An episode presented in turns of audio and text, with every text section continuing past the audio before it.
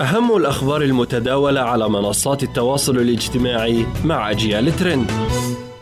تختبر شركة نتفليكس إمكانية رفع رسوم الاشتراك الشهري في خدماتها في حال شارك زبائنها حساباتهم مع الأقارب أو الأصدقاء. وستبدأ تجربة ذلك بالفعل في خمس دول بأمريكا اللاتينية. سيكون على مشتركي نتفليكس في هذه الدول دفع مبلغ إضافي بسيط يعادل دولارين في الأرجنتين وثلاثة دولارات في البلدات الأخرى الأربعة. على قيمة الاشتراك الشهري في حال شاركوا حساباتهم مع آخرين. وستطبق هذه الزيادة في حال استخدام نتفليكس على شاشات التلفزيون فقط مع استثناء الأجهزة الذكية الأصغر مثل الهاتف والكمبيوتر حيث تسعى الشركة العملاقة من خلال هذه الخطوة إلى زيادة عائداتها. وكانت الشركة قد أعلنت مؤخرا أنها خسرت 970 ألف مشترك في الفترة من أبريل وحتى يونيو الماضيين وتخطط هذه المنصة عبر الإنترنت لإطلاق فئة جديدة من الاشتراكات المدعومة بالإعلانات العام المقبل.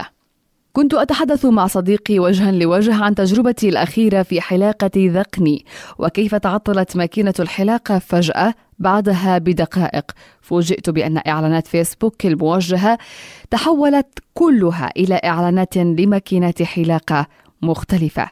هكذا يروي أحمد حسن من مصر ما يعتبره دليلا مرجحا على أن فيسبوك وعبر تطبيقه على الهاتف كان يتجسس على محادثاته بشأن الحلاقة مع صديقه. ويقول لقد تأكدت أنني لم أبحث عن ماكينة حلاقة على الإنترنت ولم أكتب أي شيء مماثل لذلك وتستمر الخوارزمية في جمع هذه البيانات من ملايين المستخدمين تبدأ في البحث عن أنماط سلوكية متكررة لهؤلاء المستخدمين وعلاقتها بسلوكهم الشرائي. أغلبية الأفكار التي تخطر على بالنا هي في الأصل مستوحاة من البيئة المحيطة وفي الوقت الذي يقضي العديد منا ساعات طويلة في تصفح الهواتف الجوالة أصبحت الأفكار متأثرة بشدة في المحتوى الذي نتابعه على الإنترنت واهتماماتنا. إلى هنا نصل إلى ختام أجيال الترند نلقاكم في حلقات قادمة. إلى اللقاء.